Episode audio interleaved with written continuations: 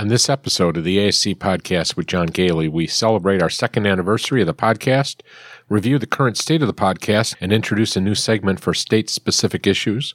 We also talk about the flu season, review common fluoroscopy issues, and in our focus segment, discuss workplace harassment and interview Rena Courtney regarding disruptive providers.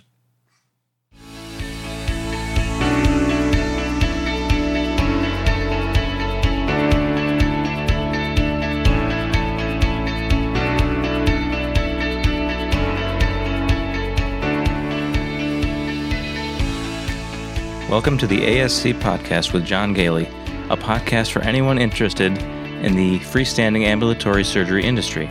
This episode is sponsored by Ambulatory Healthcare Strategies.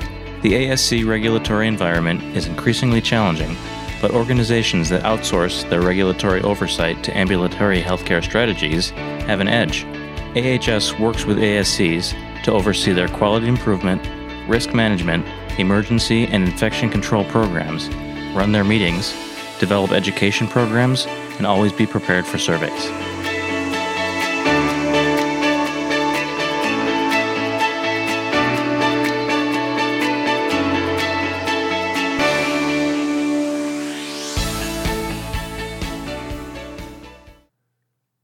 Welcome to episode 81 of the ASC podcast with John Goehle for January 13th, 2020, recording from our studio in Spencerport, New York.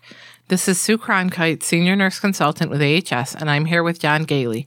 John is recognized as one of the nation's leading experts in all aspects of the ambulatory surgery industry.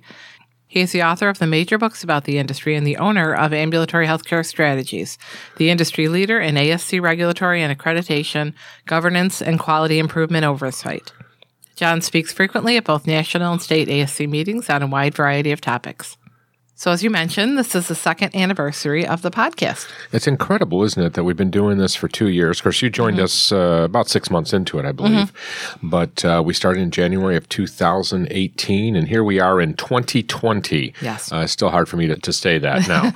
and this is our 81st episode, 81 yep. episodes that we've done so far. It's incredible with 14,000 downloads so far, mm-hmm. an average listenership of about 200 listeners per episode. And uh, it's just, it's going strong, and we always get a lot of good feedback from our listeners. So thank you for all of the uh, wonderful things you say about us and for being uh, loyal listeners to this podcast. We, uh, you know, with a new year, uh, mm-hmm. it's time to do a little bit of changing. So one of the changes we're going to make. Um, probably the most significant is that we're adding to our third section. And anyone that has listened to our podcast for the last two years knows that we always split the episodes into three parts. The first one being news and information, second, a focus segment, and the third section has been about uh, upcoming events. And mm-hmm. what we're going to be doing is we're going to add to that third section uh, state specific issues because we know that there's a lot of things going on in many of our states, and not everybody's going to want to uh, listen to those necessarily. Mm-hmm. So we figured by adding that to the third uh, segment, segment. If there is nothing going on in mm-hmm. their particular state, then they can uh, drop off at the end of the second yep. section. So, a lot of times, if something's happening in one state, you don't know it could be coming your way. So, I think it's it's always good to kind of know what's going on around the country. Absolutely, that's a very good point. So, but we will be concentrating, especially in the big states, uh, and, and we do know where our listeners largely come from. That's New York, California, Florida, Texas, Pennsylvania, and Ohio. Although uh, we will uh, bring up news that we're aware of from any state. And we are going to need some help identifying those issues. So if you are from a state and you feel that something that happened in that state would have uh, interest to uh, other people and would like to have it uh, announced on the podcast, please feel free to send us uh, information about it at comments at ascpodcast.com. A couple other things that are going on is we have upped the number of AEUs that are being offered. We're currently working with the Board of Ambulatory Surgery certification to uh, get the credits taken care of for quarter four. We expect it to be around three AEU credits for the quarter, though we're not sure yet. We're still working on that. Uh, and of course, our patron program is is going strong. If you want to support the podcast and help us uh, cover the costs of this program, please follow the link in the show notes or go to our website at ascpodcast.com and consider becoming a patron member of the podcast. And on the patron program uh, website, you can see a, a list of the benefits for uh, patron members. Uh, the biggest one is, of course, uh, being able to get uh, AEUs for uh, listening to the podcast. And our sponsors continue to grow. SIS will be joining us in February for a number of episodes, and we're always looking for sponsors that are interested in providing, you know, sponsorship for the podcast. So if you're interested, send a request for information at info at ascpodcast.com. And we had our post holiday party this past weekend. That was a lot of fun. We got to see people we hadn't seen in quite a while. And I, am looking at you, and you're smiling now. You, that is not the way things were going yesterday uh, before the party. But before, was, yeah, during the party, I was smiling. It yeah, was, we, we a had nice a lot party. of fun, and our party Yeah. is uh, kind of a combination of family, friends, uh, our uh, Past coworkers, I think coworkers. that's that's a lot of fun seeing people that we used to work with that we don't get to see on a regular basis. right, and and our. Uh, uh, various uh, clients. Uh, some of them come. You know, a lot of our clients are from New York City, and for some reason, they didn't feel like driving six hours here.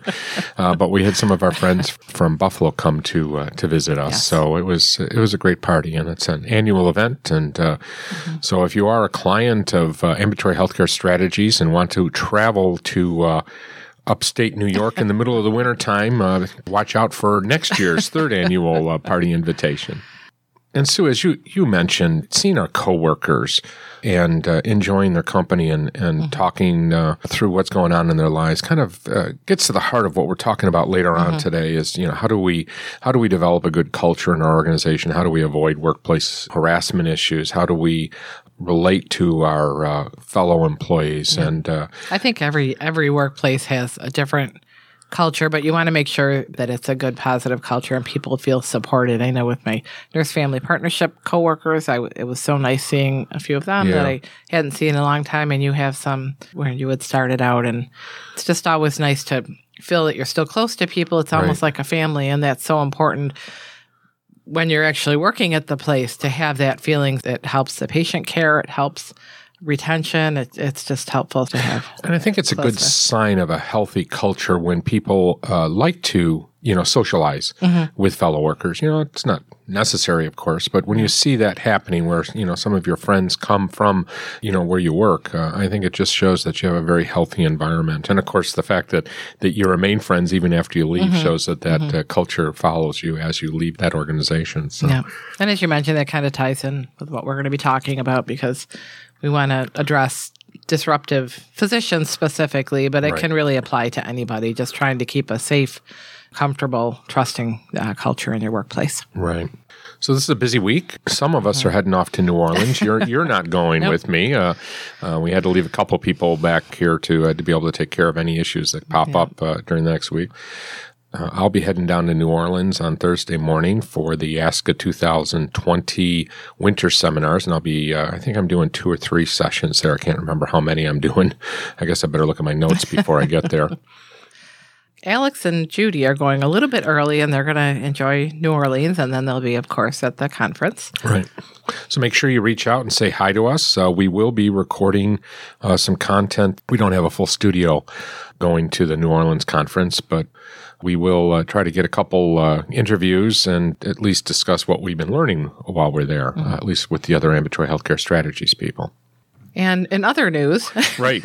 Right. Most So important. those of you yes, that have listened for a while know we've lost a couple of our um, furry family members. That's And right. A Four-legged. couple of our, our dogs just recently, and we've decided that we're going to get a new puppy. So it'll be a little while, but should be born sometime in February, early Right. February. So around April, you may start to hear click clacking of paws Right. again in the background of the podcast or, or a little yipping or something. But we're very excited. Yeah, it's a cream colored golden retriever, uh, purebred uh, from a breeder here in New York. And uh, we put the deposit down. And and the funny thing is, we were, we, both of us were at a client just after we had put the deposit down, and we got a text message from him asking if we wanted to pick up a puppy like that week. Yeah, they had somebody back out, and it was one of the Yeah. pick of the litters with the conference and a few other things. We have to make sure we have a, a little bit of time at home And we haven't puppy proofed the the, house yet. Yes, we have some.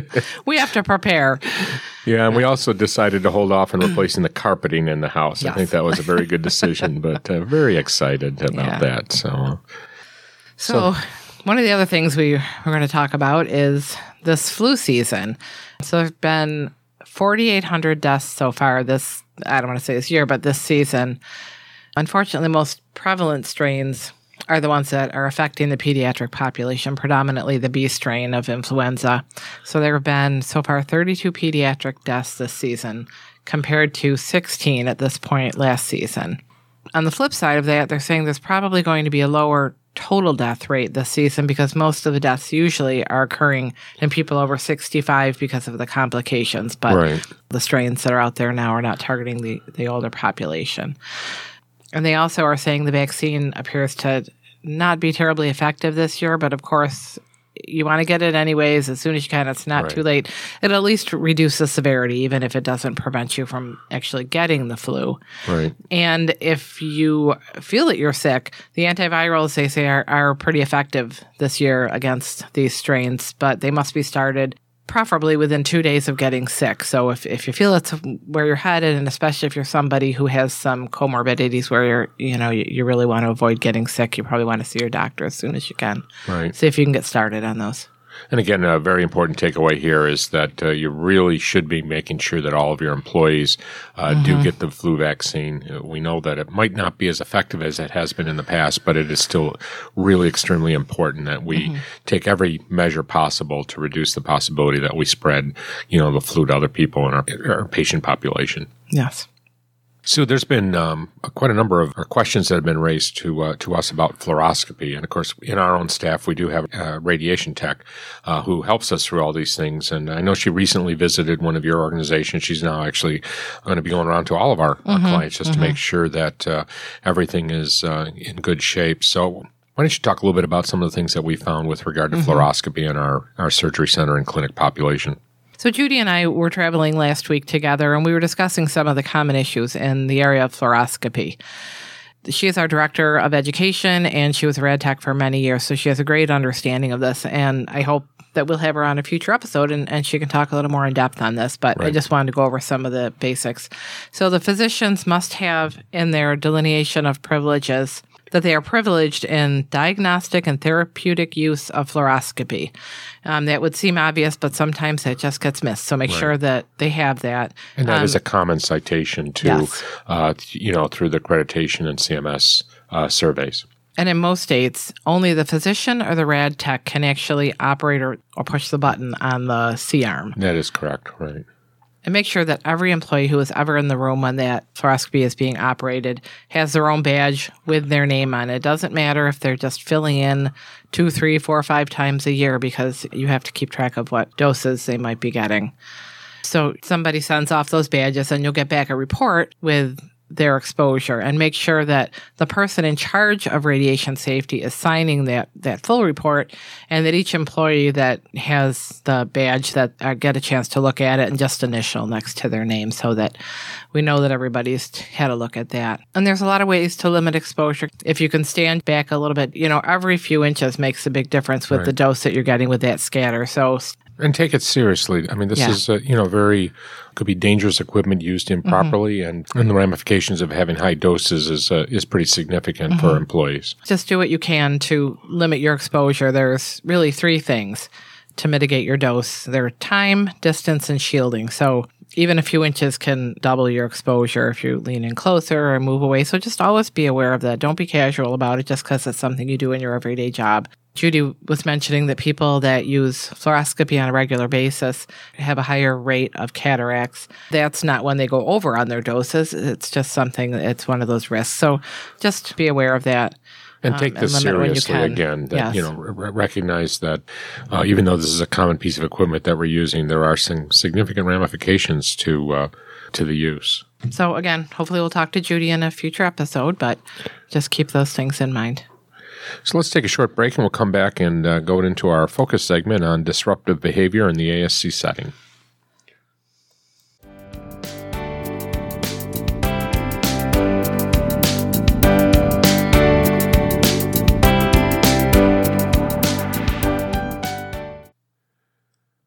So I thought we would do a, focus segment on disruptive behavior in the ASC setting, and I want to talk in in general about disruptive behavior in the setting, both from patients, other employees, and of course physicians. And then we'll have an interview later on, uh, specifically about physician behavior, since that is uh, is an ongoing issue. But I don't want this to be the only thing we talk about here. So, disruptive or aggressive behavior may result from a reaction to excessive stress facing an individual, and disruptive or aggressive behavior can potentially escalate to a violent situation, increasing the risk of danger to patients, visitors, and staff. So, And I think that's an important point because there are people that you know you always have to be careful because they could fly off the handle. But we've heard about cases where there's people, they're the most mild mannered, most understanding people, but they have a high level of stress in their personal Right. life and at work, and it just compounds. And all of a sudden, there's a huge issue, and, and you have to think about how to deal with that, even if you don't think you have somebody on your staff where this could become an issue. Right. And we've talked in previous episodes too, and even had an interview regarding active shooter, for example, and how it's it's a known fact that uh, active shooters are usually people that you know, either former employees or you know relatives or friends of uh, employees at the organization. So let's talk a little bit, Sue, about some of the signs of aggression. Okay, and some of these are very obvious, but some are, are a little bit more subtle. So obviously, yelling, swearing, name calling, insult, sarcasm, or threats, and it might just be something where the person seems to be somebody that that just kind of uses that to communicate, but it's a bad sign. Um, flushed face, tense muscles, clenching their fists or jaws. You could just see them kind of getting worked up. Loud, rapid speech or breathing, intense facial expressions, and glaring. Just basically looking angry. Emotional overreaction could be a sign that they're really experiencing a lot of stress. Stamping their feet, of course. which is which is what we see in our grandchildren. yes, Uh, but sometimes um, throwing or striking objects, that, that's pretty much, you know, something's going on That's they start throwing That's things. right. But it has happened. And and you know this is no small uh, issue, and and uh, I, I've seen it. You know, every year we see something in at least one of our clients, and certainly during my tenure as an administrator, um, this was something that we were dealing with on a regular basis uh, among staff members or uh, physicians. And uh, you know, it wasn't often that we would see it among patients, thankfully. Yeah. But these are things that could really escalate very quickly. So I, I want everybody to take this pretty seriously. We had heard about in in one center that there were a couple of nurses that actually got kind of aggressive and as I said, some of these seem obvious, but it escalated very quickly. There was a little disagreement. Somebody shook a paper or a, a form in somebody else's face. The next thing you know, it was actually physical. So, you know, try to catch it earlier. You, it, Right. it can go very quickly from just looking a little angry and you think it's not a big deal, and then all of a sudden it's gone past that. So let's talk about some of the ways that the disruptive behavior can be uh, de escalated. So, you know, for example, position yourself uh, so that you have immediate access to an exit. In other words, never put yourself in a position where um, you have no out, uh, just in case the situation does become violent. Yeah, we were always taught that in the hospital. You, you don't get yourself where they're between you and the door. Right. And that's pretty good advice, not only in the surgery center setting, but obviously in life in general. Uh, position yourself at a right angle to the individual. Don't, in other words, don't stand directly in front of that person. Might seem threatening. Right. kind of. And to that point, don't invade the individual's personal space. A good distance is three to six feet away. And remember, uh, culturally, this distance can be quite different. Some people have uh, much smaller distances. I think, and I think we all have our way uh, distance. Like mine seems to be about three to four feet. Uh, whereas uh, in some cultures, you know, getting right in your face is very Yeah. common for them. So it's not meant as a, a threatening situation, but understand, you know, personal space and be very conservative with regard to that space. And to that point, sometimes there was somebody in your center that you know just has that calming manner. I think you've talked about this in past podcasts. So if you see a situation that might be escalating, sometimes calling that person in that just seems to calm everybody down. You know, they just instinctively know some of these things. Right. So be aware of your resources. And part of that is avoiding any sudden movements, which may be threatening. Because even though these people seem like they're being aggressive, they're a lot of times reacting to their environment, and, and you just don't want to escalate that. Project calmness. As I said, some people just do move and speak slowly, quietly, confidently. Don't do anything alarming. Uh, don't challenge, threaten, or dare that individual, and certainly don't belittle the person or make him or uh, her feel foolish.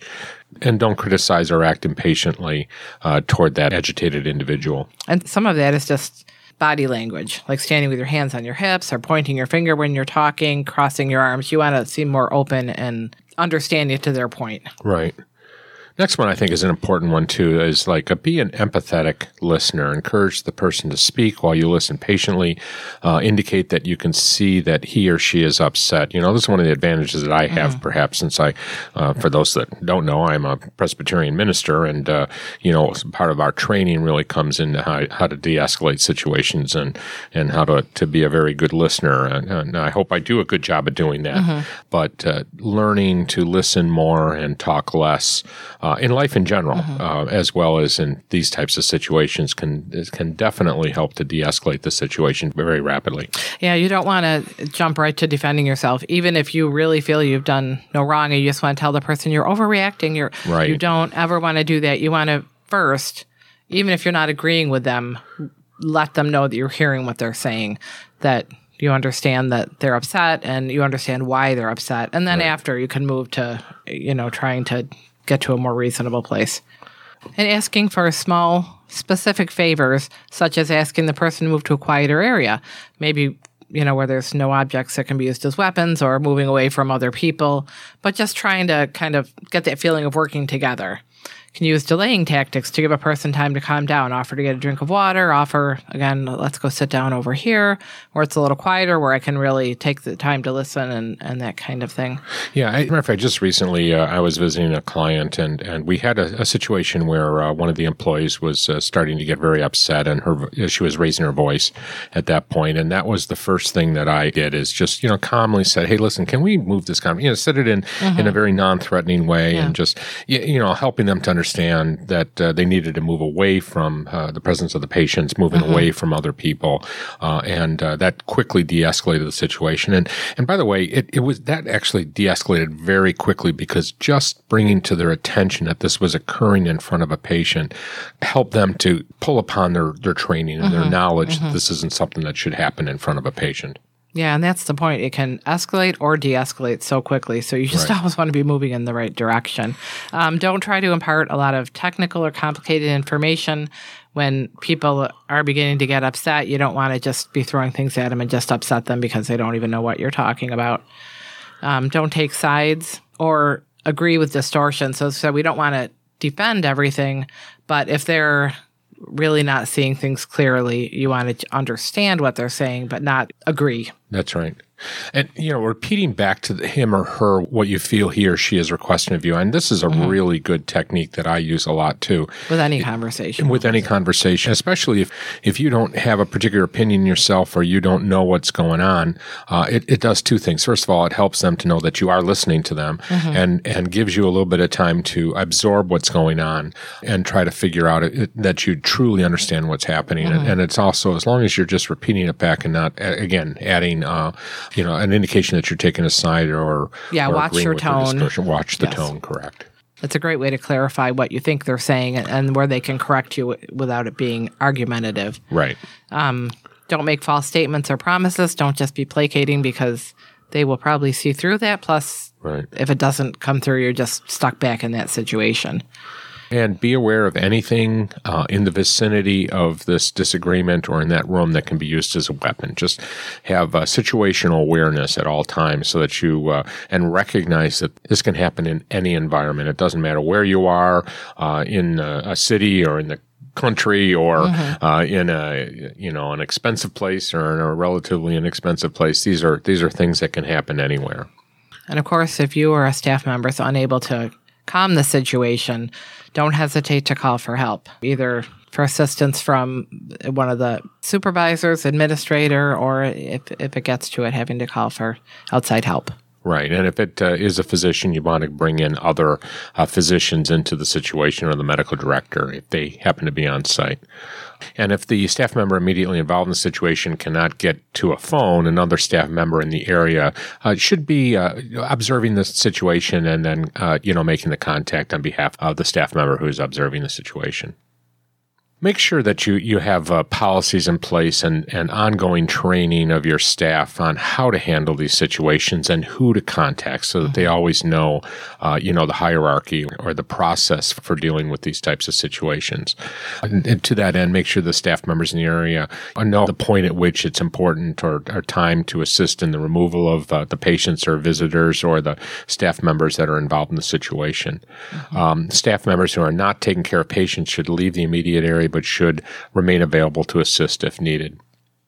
And it is the responsibility of the administrator and or the, the medical director to determine the severity of the situation and, and to make a decision as to when to involve the police. Mm-hmm. Uh, and uh, hopefully it never gets to that point. But, you know, one of the things that we really recommend very strongly to all of our uh, organizations, all, the, all of our clients, is that they have a, a panic button uh, at the front desk at the very least, so that they can immediately push this button and notify the authorities that something mm-hmm. is happening in the organization. And especially with active shooter situations nowadays, uh, as we've talked about quite a bit, and and the possibility of you know these types of events occurring. Uh, we found, uh, you know, back in my early days, back in the '90s, we installed one in one of our organizations because you know sometimes we would find uh, situations in which uh, a spouse of a patient or a family member would show up at the reception desk, or um, you know, people that were involved in a divorce, and one spouse was taking care of the patient, and the other person found out about it and came to the site. Mm-hmm. Uh, it, you know, some of these situations seems kind of seem kind of bizarre, but it, it happens, and unfortunately, it seemed to happen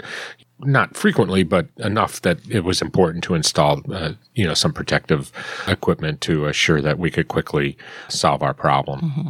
And of course, as you're saying, if, if there is a life threatening incident, if there's a weapon involved, get to a safer area and call 911. Right.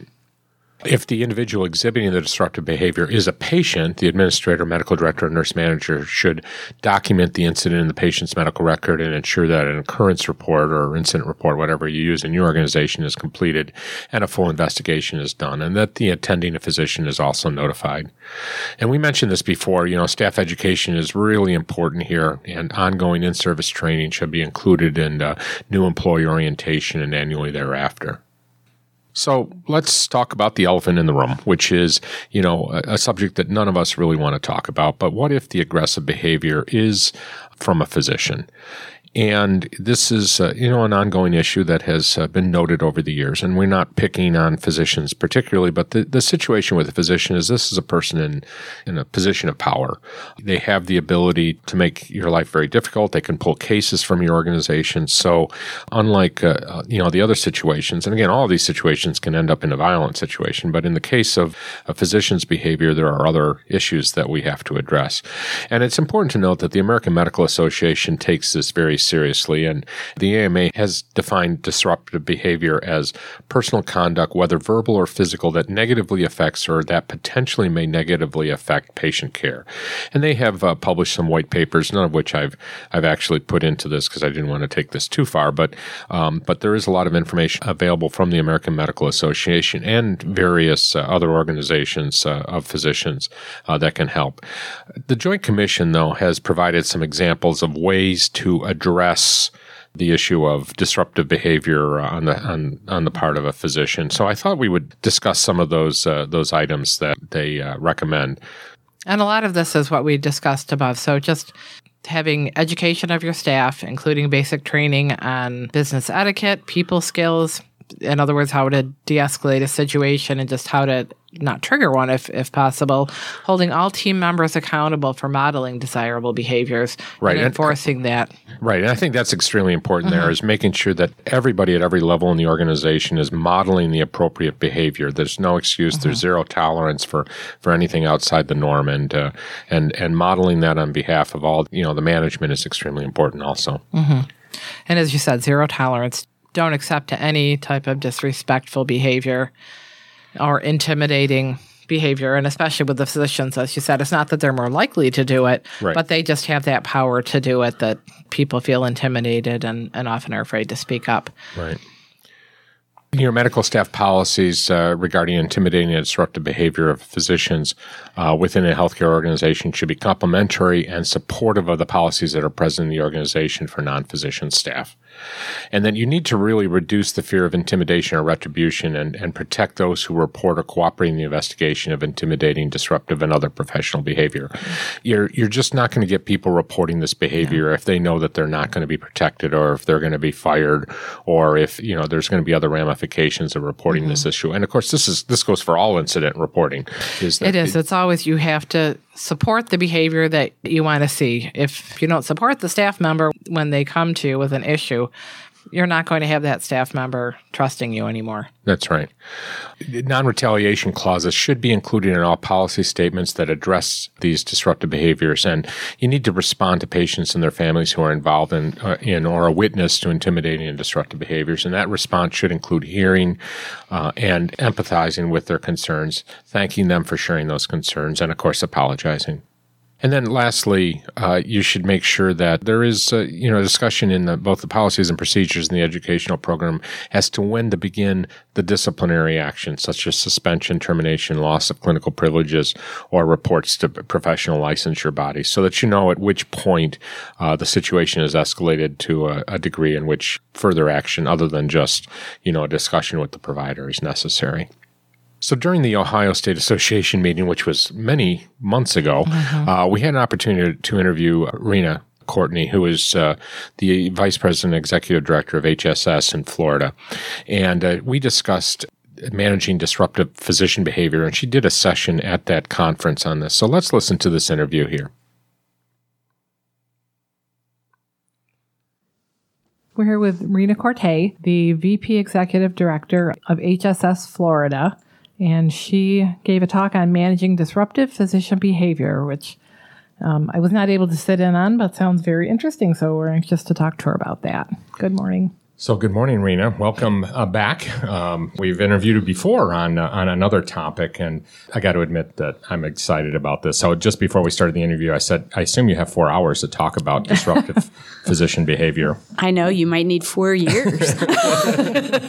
and and needless to say, this is a somewhat controversial topic. Uh, we we try to make sure that physicians are not in the room when we talk about it because yes. that could really get things going. But so, I, I mean, I think it's fair to say in any organization, it doesn't matter your size or type of organization, you're probably going to have to deal with this sometime during your career. So, uh, so you did a session talking a little bit or quite a bit about how you manage uh, physician behavior. So, tell us a little bit about what you talked about.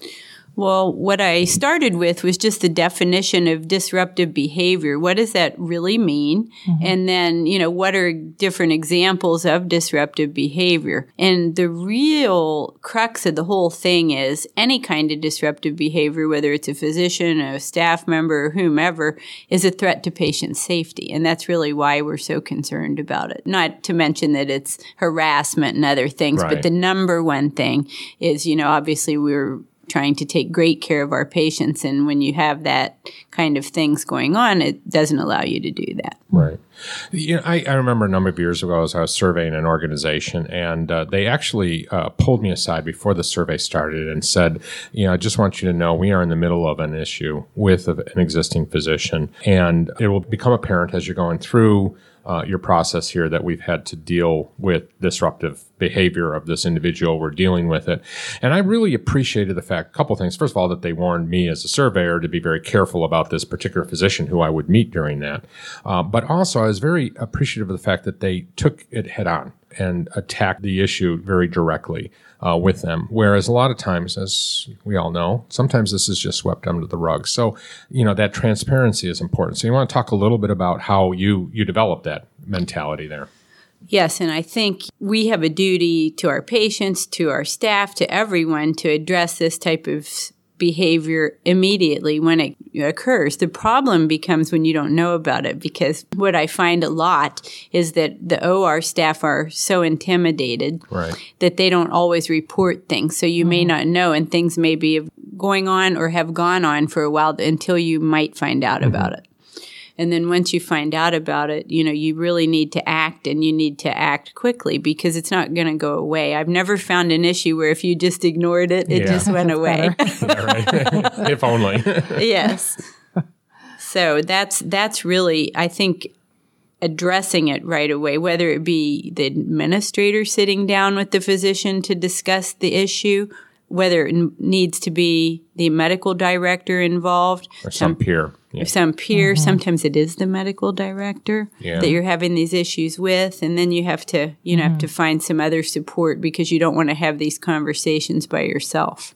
What do you recommend usually works best? Having a peer speak to the doctor, then he feels not as attacked, or is it usually somebody more in authority, or the medical director, or what, what do you recommend? I mean, if you have a good medical director who's hopefully their job description is to deal with things like mm-hmm. this. But, you know, as we all know, everyone doesn't have a great medical director or they're one that's afraid of confrontation. Mm-hmm. And that's not good. But in that, you'd like to have them be the person speaking to them if you mm-hmm. can, unless it's about an administrative type of disruption where you may be the one, the first one to speak to them about it. Okay.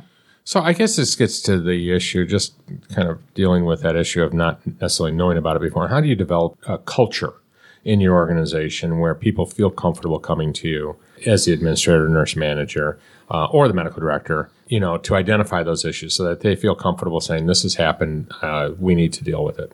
Well, I think, you know, you have to educate the staff on this at meetings, town halls, whatever it is that you have, and let them know that it's okay and you don't condone these things happening. And if there's something untoward going on, you want to know about it and why, because it's our duty to protect the patient. And if mm-hmm. things like this are going on. And I think if you put it in that light, people think of it a little bit differently than, oh my gosh, and they're so afraid of retaliation from the surgeon mm-hmm. if they mm-hmm. tell you something. Yeah, and I think that's a tricky thing because if a nurse goes to the administrator, then they feel like, oh, are they going to look badly on me because I didn't speak right to the doctor? You know, as opposed to I'm kind of going behind their back, but then often they're not encouraged to speak right to the doctor because that can come off wrong. So it's kind of a tough position, I think, a lot of nurses. Yeah, and I mean. I think in as an OR nurse, I was always pretty direct, even from a young age, and the doctors mm-hmm. really respond much better to that actually. But everybody's not like that. You Yes. encourage them, hey, you if you see something that they're doing wrong, say something to them. If you really can't do that, then you at least need to come tell tell me or another leader so that we can address it if you're not comfortable. A couple years ago at a ASC Association uh, conference, there was a speaker talking about disruptive physician behavior, and, uh, and unfortunately, there was a physician in the audience, and he brought up something that, despite everything else that transpired during that conversation, I think is important. And one of his comments was, you know, by the way, you know what I did, you know, what the types of activities that I was involved in, I was uh, I was not alone you know, that the nursing staff were engaging in discussions that were probably not appropriate. And all I did was the same thing they did. So, I mean, I think just speak to that a little bit mm-hmm. is that we have to make sure that, that we're not part of the problem. Uh, and that we are modeling the appropriate behaviors. In other words, it's not just them that have to to avoid it. It's Oh, it's never just them. The difference is they're not employees and the nurses and techs are. So when the nurses and techs are behaving inappropriately, that's a human resources Yeah. issue. And you have to counsel them and discipline them appropriately and set the culture and that this isn't going to be tolerated the same. And that's another talk Right. on employee discipline and procedures coaching, whatever it may be. And I believe I said this to the surgeon because this talk, we had an hour to talk about disruptive physician behavior, and that's what we were talking about mm-hmm. specifically Right. Mm-hmm. at this point in time. Not not ex- that it's exclusive. Uh, Right. in any way, Yeah. and it would still be just as important to deal with it were it anyone else in the organization. Right. And again, my only point being is that uh, we have to, to model the appropriate behavior on Right. the other side. That we could, we could be part of the problem, and again, that- not the major reason that it caused, but we have to make sure that we're not uh, doing something that they then just mirror back to us. Well, exactly. And some of the nurses, you know, they you have to speak to them from time to time about the banter and the Right. And the joking and the same things you're having to talk to physicians about. You have to talk to your staff about because some of them are and they get too friendly Yeah, right. a lot of times and they forget that we need to be professional. So one of the things I've learned over time, and uh, I'm looking at Sue right now, who has uh, been a nurse for eight years. Uh, you're a second career nurse, um, and you know, in the time that you've come up through the ranks, we've talked about the differences be- between nurses that have been around for a long time and gone through those very difficult times when let's say that harassment was much more the norm than perhaps as is acceptable today. Um, So, uh, you know, just talk a little bit about how we deal with that cultural difference between, you know, the older nurses who are used to accepting it but shouldn't, and the younger nurses who actually accept, you know, almost nothing. Well, you know, when I was a new OR nurse, there was a lot of stuff going on in the operating room back in the late 80s. You know, I had a doctor throw uh, a used syringe on me with a needle, like a dart, you know, because he was mad about something. Oh, you know, that kind of stuff going on. But did I? I didn't take it then, and I wouldn't take it now. Right. But, you know, a lot of um, what was going on is nurses report stuff. And what I hear stories of in the old days, as we call it, the, the, you know, the, the hospital administration many times wouldn't do anything about it. Right. Or you don't know what they did Right. You know, you don't know. In my case, when I reported that and they were afraid that I was going to sue them for assault and battery, um, probably, Yeah. you know, they did do something about it. And, you know, the, the doctor was disciplined, but you don't know always, too. That's what I always tell people. You don't always know what's going on because it's Yeah. confidential what we're really, what discussions are being had, what the MEC committee or the governing board or anybody might be doing. You may not, we're not privy to tell you about that Right. other than it's being addressed. And even the area that you're working in, as you said, the culture, because you know, I worked in pediatrics for a while, and the nurses there were very strong, and the residents and the doctors really respected and asked their advice, and they were really good about it. And then there's other units that I know it wasn't the case, or some of the specialists were very difficult to talk to. So I think having that administration that um, has the respect for the nurses and the the techs and all that makes just uh, such a huge difference. It doesn't if they know you're going to have their back in these type of complaints or situations, then it makes a lot of difference. Because if they're worried that you're just going to go, well, he's our busiest surgeon and makes the most money, and we're not going to do anything about that. I mean, and that's what happened at the apparently, allegedly, at Cedar Sinai with an ophthalmologist that pushed a nurse that's on the national news. You know, Yeah. and Cedar Sinai and the doctor being sued because apparently this was going on for some time and it had been reported numerous times and nothing happened. And, so, Still going to pay now. and so then you end up on the national news with something like that. Well, and I I think one of the takeaways here too is that uh, this isn't something that you can pick and choose whether to enforce it or not. The minute you uh, let somebody off the hook, when the minute you don't uh, pay attention to a nurse who has brought this to your attention, you've lost the respect. Not only that nurse, but anybody else that was privy to that information. So you've got to have the back of the individuals, or at least Yeah. make sure that they understand an investigation is going to be, you know, to occur, and that some action is going to be taken if it's appropriate. Right. And you just may not be able to tell them exactly what that looks like, but it, if they know it's being addressed, at least they, and sometimes they'll know it's being addressed if the doctor actually gets a really bad action. If it's a, it's a really bad situation, Yeah. you know, where you, and I have had this situation where you've had to go through the fair hearing process and all that, and the doctor, well, would have been let go from the center, from the medical staff, but usually it, I've found at that point they resign from medical staff. You know, under investigation, which is a reportable event to the National Practitioner Data Bank anyway. Yeah. Well, and, and again, the result is always the most important thing. So it doesn't matter whether you actually were told how things ended up. As long as you can see that there Things was a change in the mm-hmm. behavior and it doesn't reoccur, then then you know that that the solution has been found to it. Exactly. Very important that you follow up and Right. and they can see a difference. Correct. Thank you so much, Rena. We really appreciate your time. Thank you, John.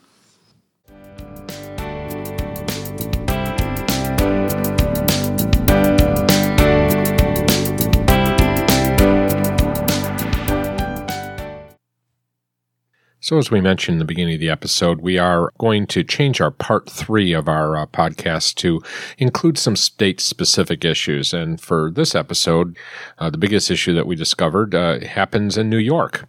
And this affects new facilities under construction as well as existing centers that have recently undergone a New York State Department of Health survey and who have uninterrupted power supply or a UPS unit. So if you have a, uh, a generator, gas powered generator, then this is not going to affect you. But if you have a UPS, which many organizations in New York City, for example, have, mm-hmm. on January 10th, 2020, uh, the Department of Health issued a Dear Chief Executive uh, Nursing Home Administrator letter. And uh, this is focusing specifically on uh, what's happening in the ambulatory surgery industry. So, in response to recent inquiries, uh, the Department of Health came up with some guidance that seeks to delineate the department's position on the use of batteries in Type 1 essential electrical systems, or EESs. And New York State uh, Article 28 facilities, which are healthcare facilities that use general anesthesia or elective, electrical life support equipment, or perform procedures in an operating room setting, must have a Type 1 EES as per the 2012 edition of the NFPA Safety Code, uh, which in turn references the national, uh, the NFPA uh, standard for healthcare facilities, which is NFPA 99 2012. Uh, so, due to practical constraints, including battery capacity limits, facility size, and operational demands, the Department of Health found that batteries are generally inappropriate sources of backup power in hospitals and nursing homes. However, and this is the important thing for our industry, is ambulatory surgery centers may use battery powered emergency electrical systems under some very specific conditions, and this is what they stated. So the facility must meet all the requirements of a Type 1 system and comply with the National Electrical Code, the NEC, NFPA 70, Article 700 requirements for testing and maintenance capacity and rating selective load pickup, load shedding, and peak load shaving. In other words, they need to really follow all those regulations that are specific to uh, using an EES in a Type 1 system. And those batteries must meet the requirements of NFPA 1 11, the 2010 edition, regarding stored electrical energy and standby power systems, based in turn upon the NFPA 70 standards. I know, Sue, you're already like your eyes are glazing over, but uh, this is very yeah. important, and there's a lot of ramifications.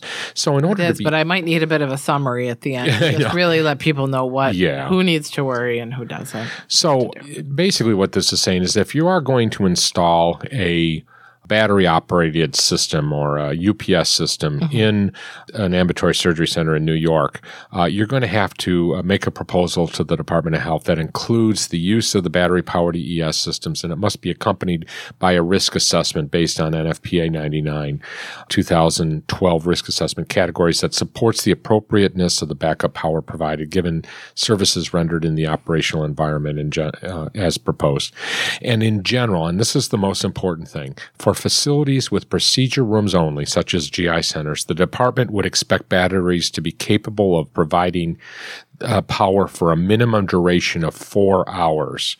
And then for facilities with operating rooms, again, ambulatory surgery centers, the department would expect batteries must be capable of providing power for a minimum duration of eight hours. So here's the here's the takeaway. To That's your point, not, yeah.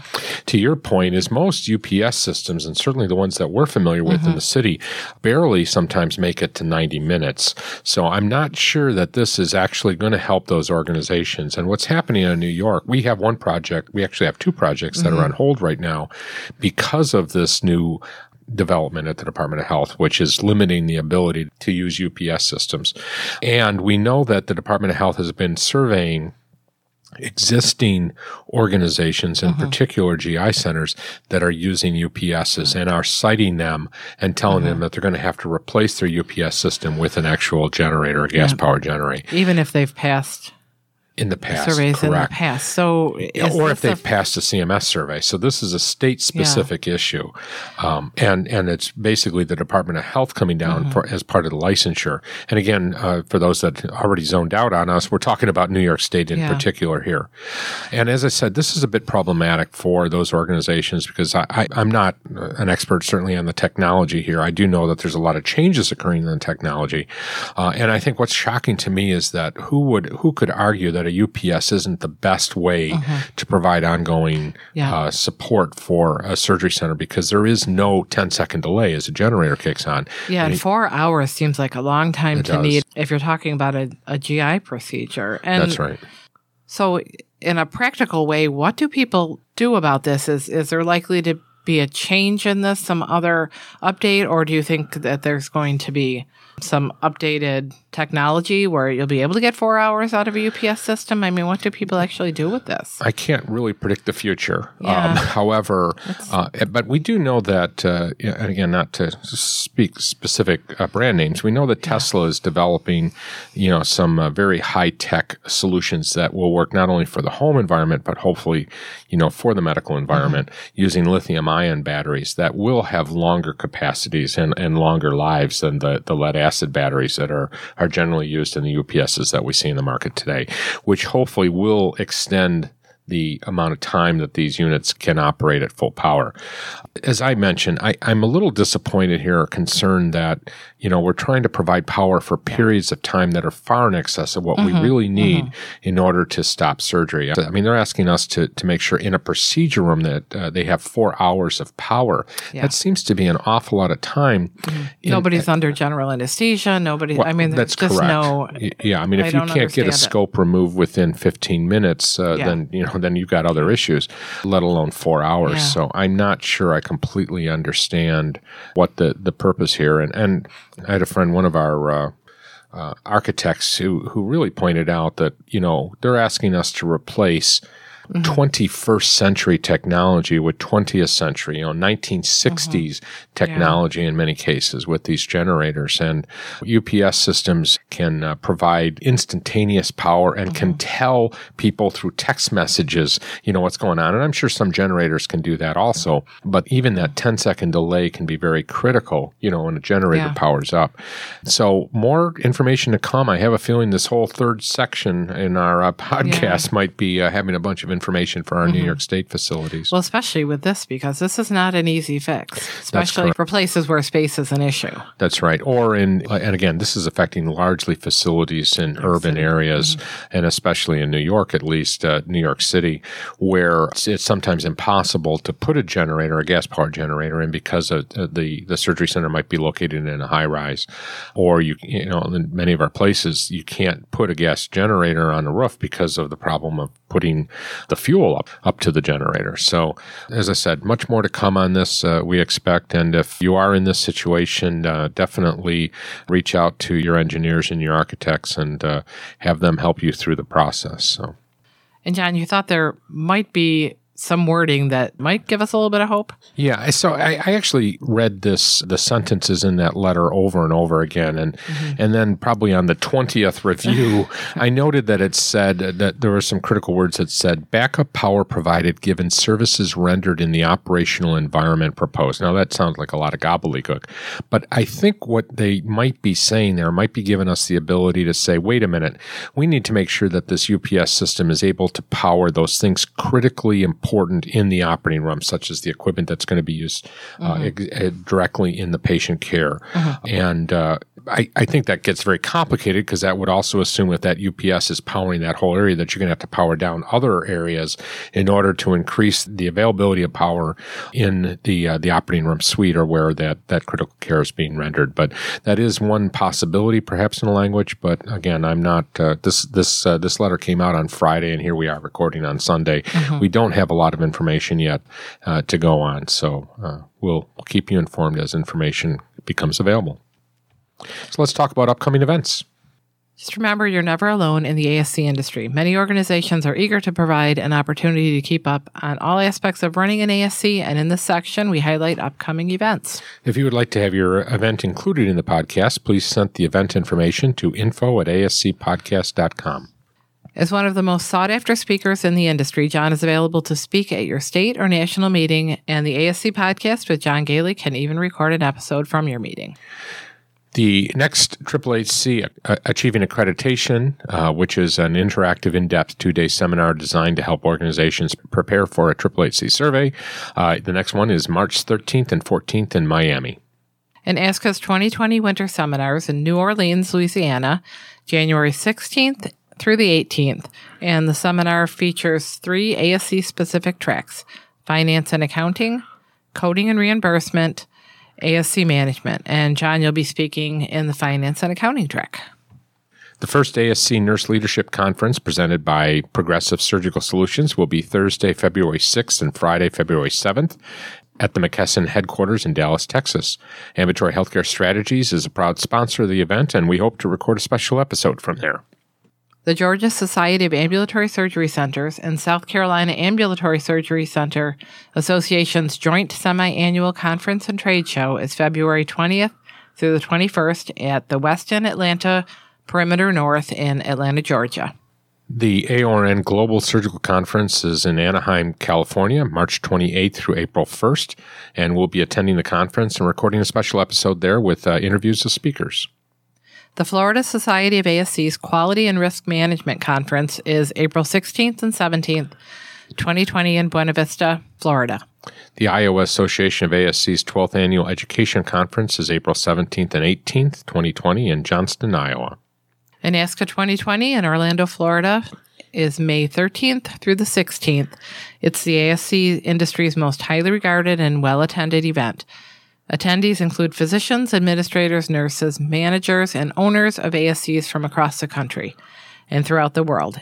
At ASCA's annual conference, you'll find more than 50 educational sessions designed for ASC professionals at every level, nationally recognized ASC management experts, networking opportunities with more than a thousand of your colleagues, hundreds of exhibitors who can help you find the solutions your ASC is looking for, and the latest regulatory and accreditation updates. So make sure you sign up to attend. And of course, some of us will be there. That's right. I guess uh, you're not going because most likely by then we will have a puppy. yes, I might be busy. I don't know how to. Uh, yeah, unfortunately, we, we will miss you, but uh, Yeah. you know the But those first important. few months, That's gotta- right. Becker's 18th annual Future of Spine and the Spine Orthopedic and Pain Management Driven ASC Conference is June 18th through the 20th, 2020, at the Swiss Hotel Chicago in Chicago, Illinois. The Florida Society of ASC's annual conference and trade show is July 15th through the 17th at Walt Disney World in Orlando, Florida. And the Ohio State Association Conference will be held September 30th through October 1st, 2020 at the Hilton Columbus Polaris in Columbus, Ohio. And unfortunately, it is so sad. As we did announce in our last uh, episode, the executive director, Randy Leffler, uh, passed away in December. And uh, his presence will be definitely noted. Uh, and uh, again, our hearts uh, go out to his family, and uh, we are praying for the both the family and, of course, the Ohio State Association, who is uh, obviously going through quite a bit of change right now. Well, that's it for this episode of the ASC Podcast with John Goehle. Join us again, and please consider becoming a patron by going to our website at ascpodcast.com or clicking on the link in the show notes. And then spread the word about our podcast with your friends and colleagues, and do us the honor of hitting the subscribe button.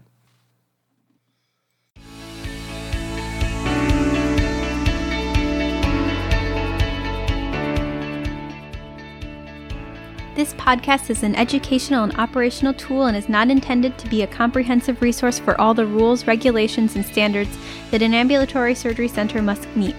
The advice provided should not be considered as, nor does it constitute legal advice or opinion.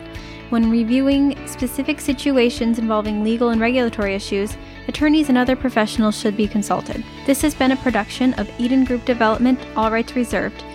We would like to thank this week's sponsors. First, Ambulatory Healthcare Strategies, one of the nation's leading regulatory compliance and financial oversight firms.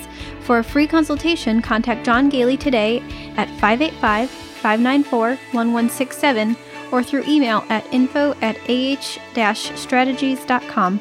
And Eden Group Development, which publishes ASC Regulatory Compliance Series, the ASC industry's leading books, including the Survey Guide for ASCs, a guide to the CMS Conditions for Coverage and Interpretive Guidelines for Ambulatory Surgery Centers, and Ambulatory Surgery Center Governance, a guide for ambulatory surgery center owners and governing body members. These must-have books are available on Amazon and Barnes & Noble or directly from the publisher at reg-books.com. That's reg-books.com. If you are interested in advertising or sponsoring the ASC podcast with John Goehle, please email us at info at ascpodcast.com. We would love to hear your questions and comments. Please email us at comments at ascpodcast.com.